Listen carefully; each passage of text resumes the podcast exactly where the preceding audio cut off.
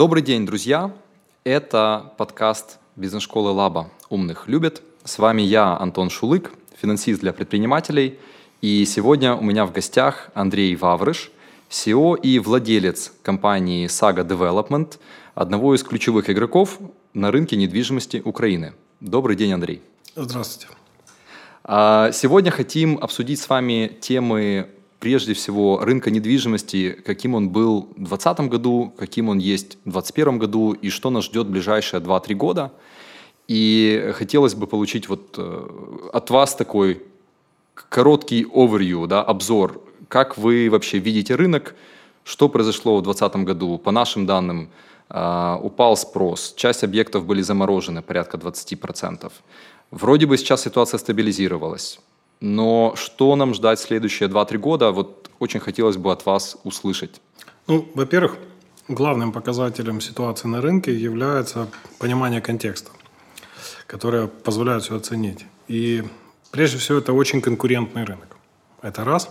Второе, это рынок, который научился переживать какие-то сложные ситуации по-своему. Это два. Третье – это рынок, в котором, как и банковский сектор, э, были взлеты и падения, поэтому и клиенты, и э, инвесторы очень осторожно и избирательно подходят к выбору компаний. Я не согласен с тем, что вы считаете, что было снижение там, размера рынка, там, снижение темпов э, строительства на 20%. Определенная коррекция происходила в городах, в которых покупательский спрос недостаточно убедителен, то есть они находятся на грани уровня себестоимости или и, и ну, объема предложения и спроса, где в этих городах все было очень шатко, и малейшее поползновение как в экономике, связанное с коронакризисом, они привели к тому, что ситуация остановилась. Если говорить о основных городах, которыми в том числе является Киев, то мы имеем ситуацию, когда прошлый год был лучше, чем предыдущий год, несмотря на коронавирус. У этого было много причин. Экономически для нас, для страны, коронавирус – это плохой очень фактор э, в части уровня жизни людей. Да? То есть было очень много ограничений экономической деятельности, свобод. Но э, на рынок недвижимости очень существенно влияет инвестиционная составляющая. Другими словами, это расходы не первой необходимости, это инвестиции в будущее. И у всех есть понимание того, что коронакризис – это временное явление, которое не решает задачи следующих лет. Соответственно, каждый из инвесторов, у которого есть средства для того, чтобы улучшить свою жизнь, он не думает ограничить свое развитие в связи с тем, что конкретно месяц, два, три или четыре, или год, или полтора у него будут происходить какие-то неустойчивые изменения. То есть что-то может быть лучше, что-то может быть хуже.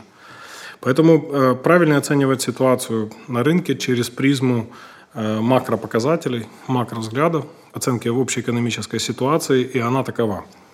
Стоимость денег в стране стала существенно дешевле, альтернативы инвестирования в недвижимость практически не осталось, потому что если раньше депозиты были выше 12%, сейчас долларовые депозиты в стране это 1,5-2%, там, а гривневые депозиты это 4, 5, 6, ну, там, до 7%. А это, в принципе, приводит к тому, что недвижимость как источник дохода дает больший возврат выручки. И, соответственно, это приводит к тому, что большой очень объем средств уходит с банковского сектора в рынок недвижимости. Если говорить о ситуации в экономике 2020-2021 год, то можно сказать, что 4% снижение ВВП на фоне большого объема экономии средств. То есть у нас в среднем импорт по всему миру был где-то 2,5 миллиарда долларов, например, туристических услуг. Либо мы сэкономили практически 6, это по году практически 10 миллиардов осталось внутри страны. Их люди просто не вывезли за границу. Практически 6 миллиардов экономия на энергоимпорте. И таких вот э, макропоказателей, макрофинансовых э, факторов влияния на рынок, их было множество. Они все давляли на, на положительный приток э, денежной массы внутрь страны. И плюс само по себе, скажем, ситуация в экономике прошлого года, она приводила определенные коррекции, но она не изменила общий тренд на растущий спрос на недвижимость. Поэтому могу сказать, что 2020 год был очень тяжелый, и э, были приостановлены некоторые строительства у компаний, которые себя чувствовали не очень хорошо, и они действительно выходили из рынка, то есть многие из этих компаний были кем-то поглощены, либо кем-то куплены проекты, либо подхвачены более сильными рыночными игроками, то есть отдельные участники вышли с рынка, об этом все разговаривали, но трагедия не произошла, происходит естественный процесс отбора, когда сильнейшие выживают, а более слабые с рынка уходят. Но если говорить про 2021 год, то могу сказать, что это год наилучший за всю историю Украины. За 30 лет такого успешного года, которым ожидается 2021 э, год, в стране еще не было. Почему? Представим себе ситуацию, например, условный доллар на начало года 27, на конец года 27,5, практически то же самое. Но мы ожидаем где-то инфляцию порядка там 14%. Я говорю сейчас не потребительскую инфляцию, а дефлятор ВВП. То есть это включая промышленную инфляцию промышленных товаров и услуг. Учитывая там ожидаемое 4 до 5% роста экономики, совокупно это 17-19% возможного роста ВВП. Да? Только мы сейчас говорим э, рост ВВП, если добавить инфляцию, если ее не исключать. А это означает огромный прирост денежной массы, это означает огромный прирост богатств. Да, да что-то становится дороже, но это подорожание происходит постепенно. И нужно понимать, что это все-таки дополненный, дополненный объем денег, средств, ресурсов, которые давлеют на спрос. В этом отношении мы понимаем, что рынок недвижимости в этом году получит минимум 15% прироста в стоимости даже в долларовом исчислении – а учитывая, что это происходит на, вместе с ограничением предложения, потому что все эти реформы в органах государственной власти приводят к тому, что процедуры получения всевозможных, скажем, документов, позволяющих начинать э, строительство, не заработали эти все процедуры, и это спрос растет, и рынок очень инертный, он не успевает увеличить это предложение, то мы увидим еще больший рост цен, я думаю, порядка 20-25% по результатам года, а это крайне много. Это фактически премия, которую добавляют сверху к э, обычному росту цен, связанным с рыночными факторами. Поэтому если по-хорошему все вместе оценить, то мы имеем ситуацию с, скажем, с галопирующим ростом спроса. Это точно в таких показателях можно об этом говорить. И поэтому это будет, наверное, один из самых успешных лет на рынке, для рынка недвижимости, которые когда-либо были вообще. А кто покупает вот эти все объекты, по сути, квартиры на рынке? То есть это спрос инвестиционный прежде всего или потребительский? Или как его можно разделить? Они идут рука об руку. Два вида спроса идут рука об руку. Если вы собираетесь улучшить свои жилищные условия, и вы видите, что фактор инвестиционный может привести к тому, что подорожает ваша недвижимость, в которую вы хотите инвестировать для улучшения жилищных условий, вы тоже действуете быстрее. То есть у всех есть понимание того, что этот год и следующие года приведут к еще большему росту. И это понимание происходит из-за того, что мы находимся не, не в каких-то абсолютно уникальных обстоятельствах в Украине. Мы находимся в начале нового экономического цикла общемирового. Это порядка 8-10 лет там, возрастания, которые начались в прошлом году и начинают набирать обороты по всему миру. Это видно на котировках на стоимость э, ресурсов, комодити по всему миру. Это видно в, э, в программах развития экономики и всевозможных стимулирующих решениях о, о выделении средств в стимулирующих программах разных правительств. Мы видим, что это устойчивый тренд, который начинает разворачиваться. И любой инвестор, думая наперед, он понимает, что стоп, я вот сейчас это хорошая точка входа. Да, через несколько лет, наверное, факторы будут другие и будут пытаться инвестировать в какие-то другие проекты. Но пока мы видим, что ситуация именно такая. И до той поры, пока в Украине не сформирован фондовый рынок, классический, в классическом откры- понимании ликвидный, открытый, с качественными участниками и активами на этом фондовом рынке, пока он не сформирован, другой альтернативы инвестиций, кроме недвижимости, не существует в принципе. А он, к сожалению, наверное, следующие лет 5-7 еще вряд ли будет сформирован. Даже если все будет происходить очень правильно, экстенсивными методами, это займет минимум от 3 до 5 лет. Вы в этом отношении правы. Поэтому этот рынок, э, конечно же, ну, это положительно влияет на рынок недвижимости, и в этом отношении очень важно приготовиться к тому, что будет происходить. Потому что рост цен вместе с ипотекой, которую государство сейчас стимулирует для расширения базы возможных покупателей, чтобы они могли себе приобретать жилье, улучшать жилищные условия, все эти вещи факторы один на другой влияют и еще больше, больше разворачивают маховик возрастания цены. Это, конечно же, можно остановить и компенсировать увеличением предложения. И для этого нужно как можно быстрее действовать абсолютно всем участникам, и городам, и рынкам, потому что тренд на урбанизацию остается устойчивым. Более того, он только набирает обороты. Более того, это фактор не локальный, а международный, он цивилизационный, да, и мы понимаем, что все это вместе взятое требует переосмысления программы развития городов. А можем вот э, от таких макротрендов перейти к э, условному потребителю, который сегодня может выбрать квартиру в центре, квартиру в спальном районе, допустим, мы берем сейчас Киев, или некий дом, дюплекс, таунхаус за городом, которых стали очень много строить сейчас, или вообще он решит уехать за 20-30 километров и построить себе дачу. Как изменилась ситуация спроса в разрезе разного вида жилья в Киеве, и если можно, вот Харьков, Львов, Одесса, то есть какая ситуация по Украине и в Киеве?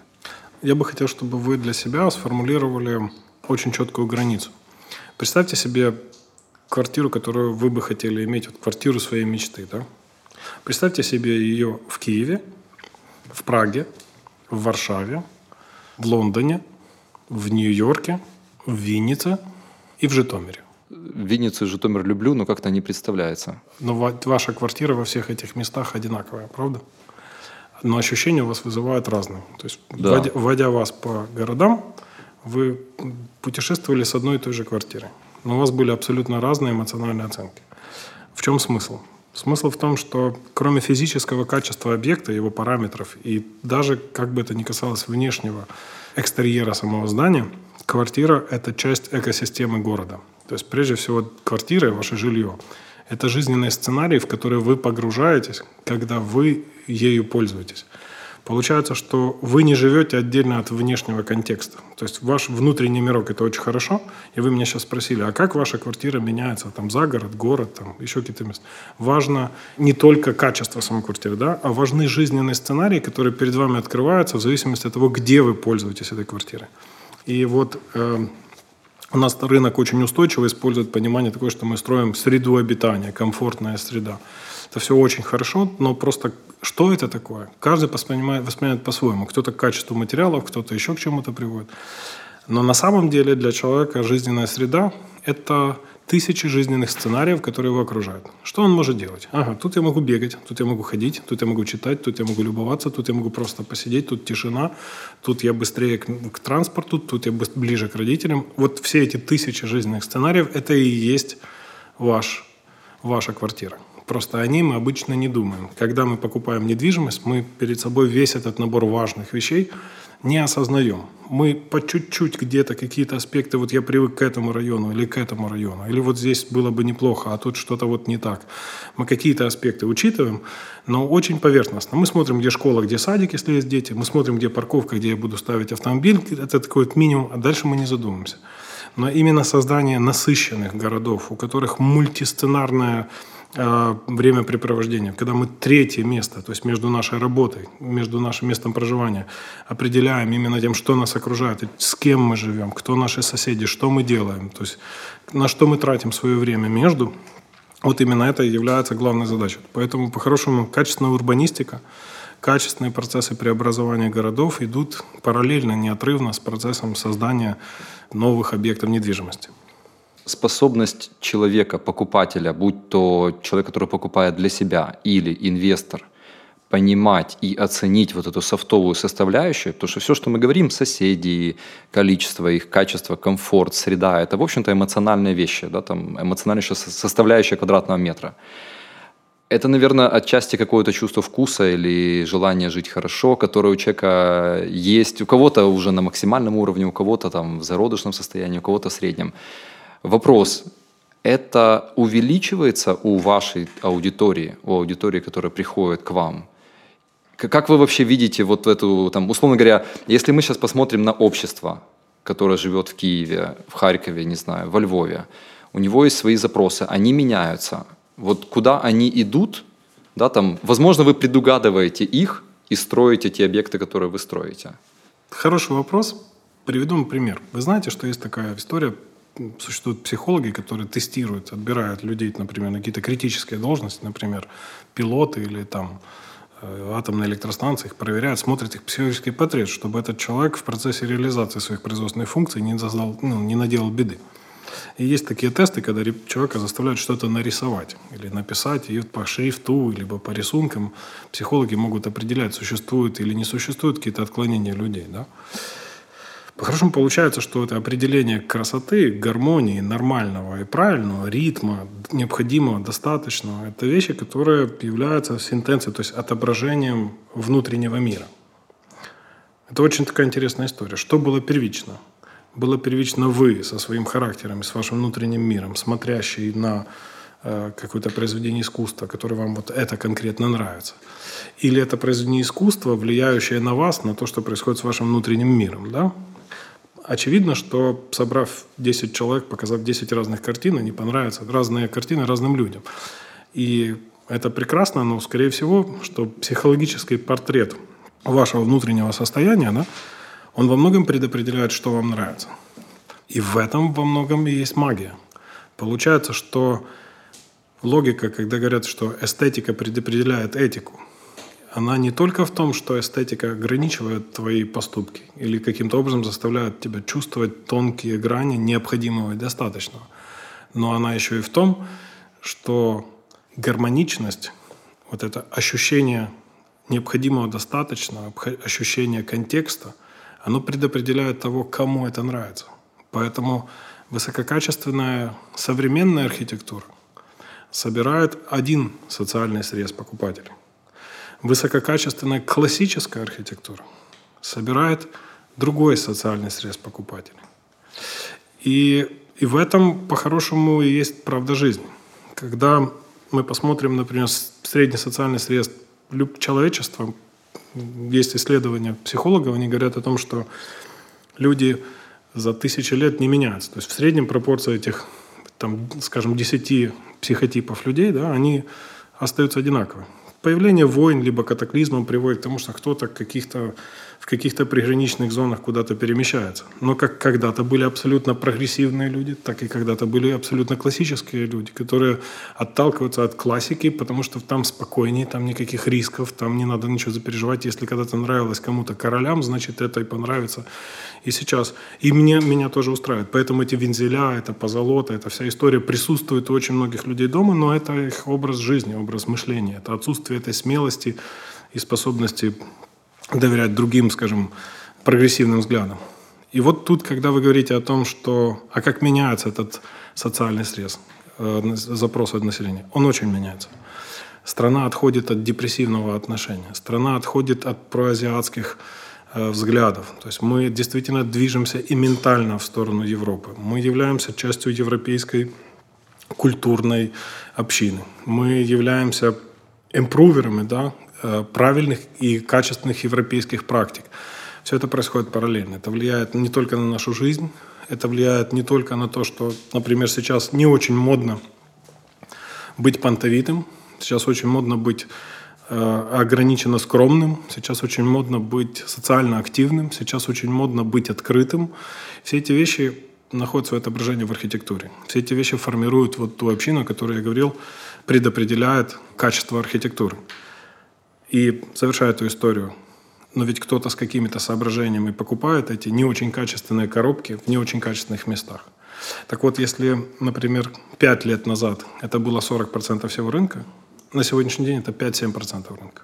Главный, несмотря на маленькую цену, несмотря на мизерную цену, главный сейчас класс недвижимости – это класс комфорт – и повышение требований к высококачественной, эстети... эстетической высококачественной архитектуре стало нормой жизни. Прежде всего, потому что появились качественные предложения, появились примеры, что вот это очень хорошо и со вкусом, а это бутафория и лепнина и дурновкусие.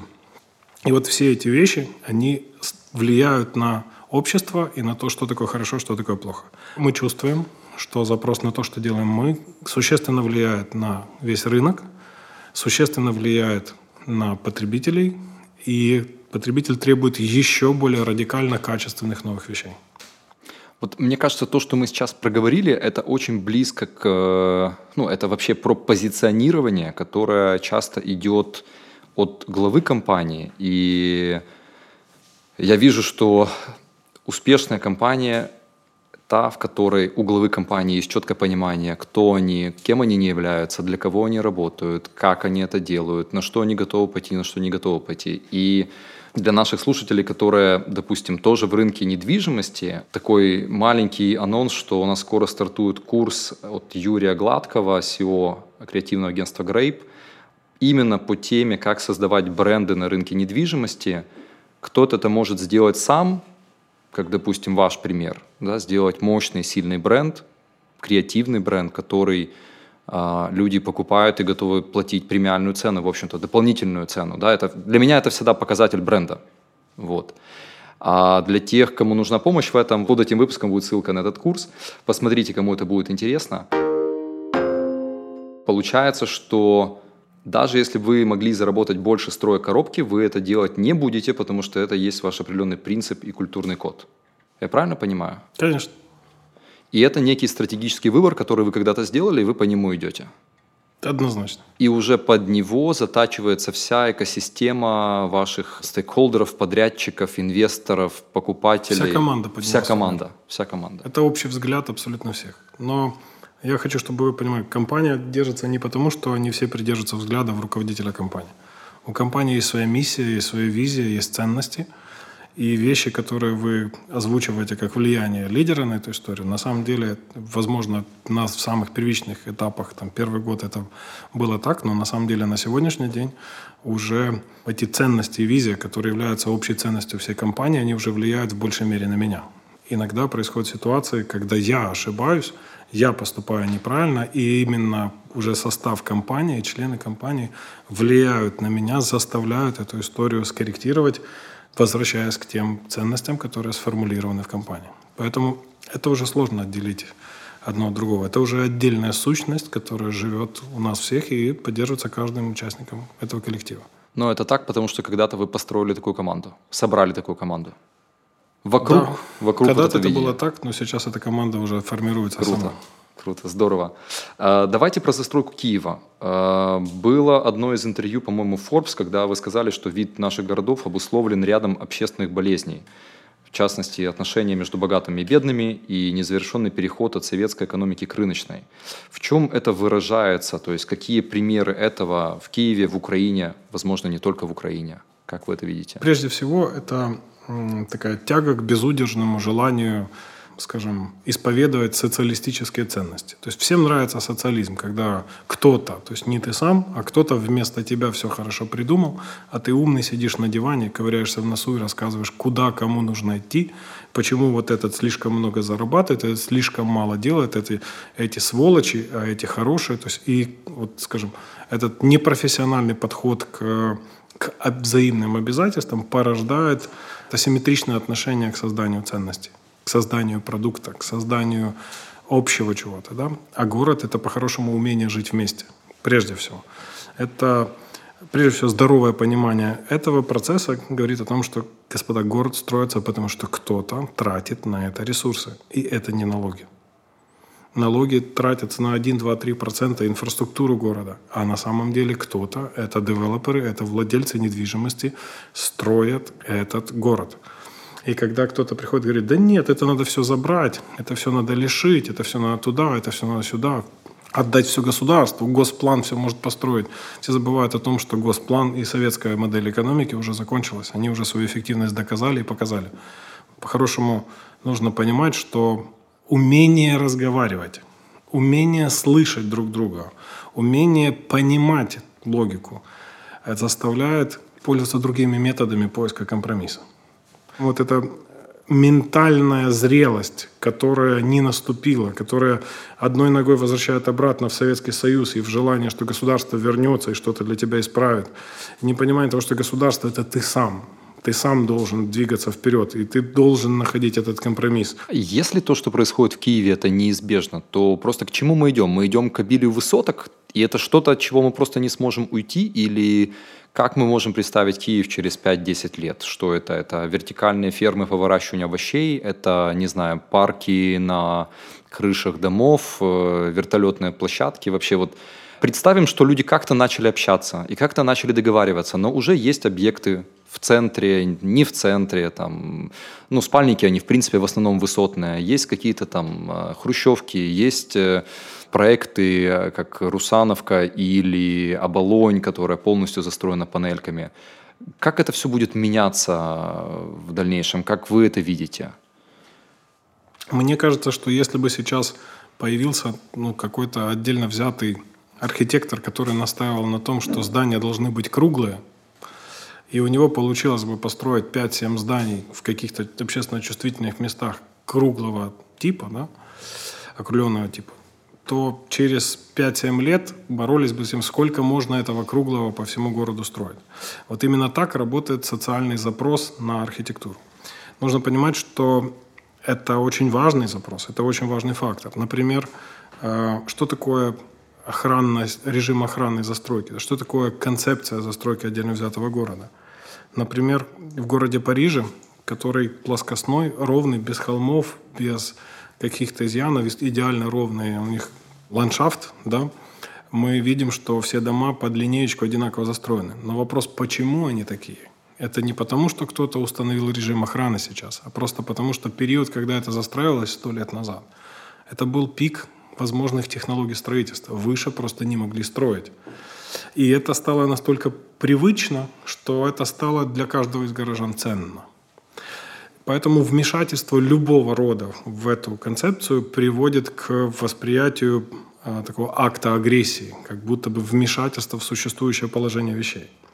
Расскажу интересный пример вам про Париж, а потом вернусь в Киеве. Когда строили центр Помпиду, было очень много людей, которые боролись с этим. Очень много людей не знало, что с этим делать. Им не нравилась эта архитектура, если помните, она такой сетями, такими вроде как инженерными сооружениями наружу построен. Да? И там группа студентов и там преподавателей местного университета взялась исправить ситуацию с пиаром, и они публиковали каждую неделю новую статью, как бы разоблачительную статью, которая там на хорошем литературном французском, описывая все факторы влияния, затрагивая все, там, все крайности, все, все уголки души парижанина, там, призывают к тому, как это можно, это нужно остановить, эту гадость нужно установить. Уже заказчик в какой-то момент переживал, что что же вы делаете, вы сейчас просто весь Париж настроите против нас.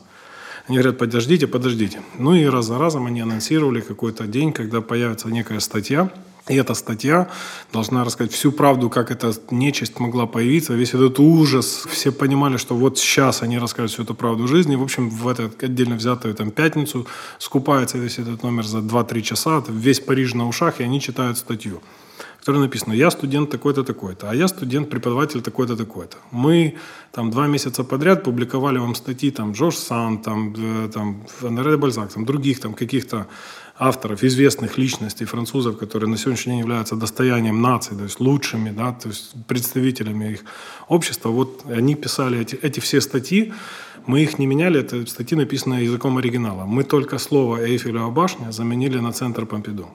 И в конце фраза «Парижане, какие же вы снобы?» В этом и есть вот та тонкая грань необходимого и достаточно.